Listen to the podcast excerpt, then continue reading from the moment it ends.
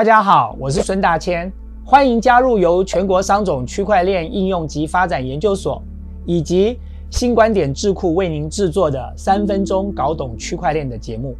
今天要先和大家聊一下比特币。提到了区块链，一定要先谈一谈比特币。二零零八年，全球金融风暴爆发，雷曼兄弟倒闭。这一家于一八五零年创办、设立于美国纽约的雷曼兄弟，是一家国际性的金融机构，同时它还是美国第四大的金融投资银行，曾经被美国的财富杂志选为财富五百强的公司，但是。在金融风暴中，却因为次贷风暴宣布倒闭破产，金融危机在美国爆发，并且向全世界开始迅速的蔓延。同年隔月，纽约时间二零零八年十月三十一日下午两点十分，网络匿名用户中本聪在密码朋克的网站上，其中密码学邮件清单发表了一篇标题叫做《比特币》。点对点的电子现金系统的论文，所谓的点对点就是网络上的节点对节点，简单来说就是网络上的一个位置传到了另外一个位置。这篇论文介绍了一种电子现金系统的一个基本的框架，也首次将比特币和区块链的概念带给了全世界的人民。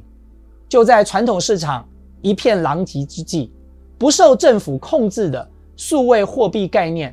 比特币迅速地获得了密码学爱好者的关注，又经过了两个月的沉淀，中本聪在二零零九年一月三日正式上线比特币系统，并且成功运行到今天。比特币是透过区块链的区块奖励的方式来产生的，也就是大家常常听到的挖矿。什么叫做挖矿？其实就是一种争取记账权的一个概念。这个部分我会在。后续的影片当中，继续来向大家做说明。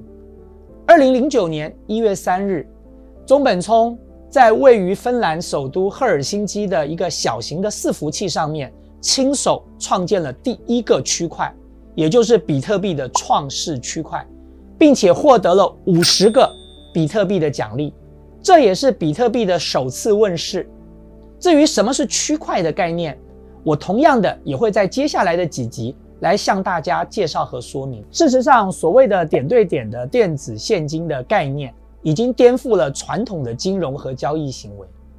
过去的货币都必须由各国的中央银行来发行，来维系货币的价值和信用。所以，我们习惯将传统的货币称之为法币，意思就是法定的货币。简单来说，大家想想看，为什么一元新台币它的价值就是一元？那是因为有中央银行的背书跟保证，而在交易的过程当中，往往也需要中介机构，大部分都是银行体系，来确保买方跟卖方双方的权益都能够得到保证。也就是说，由于比特币所引发的加密货币的风潮，如果成为了一个未来的趋势，那么人类传统的货币发行机制以及交易模式。都会面临非常重大的变革。今天的节目就到这里，感谢各位好朋友的参与，欢迎各位好朋友订阅我的 YouTube 频道，同时按赞、分享、开启小铃铛。我是孙大千，我们下部影片见。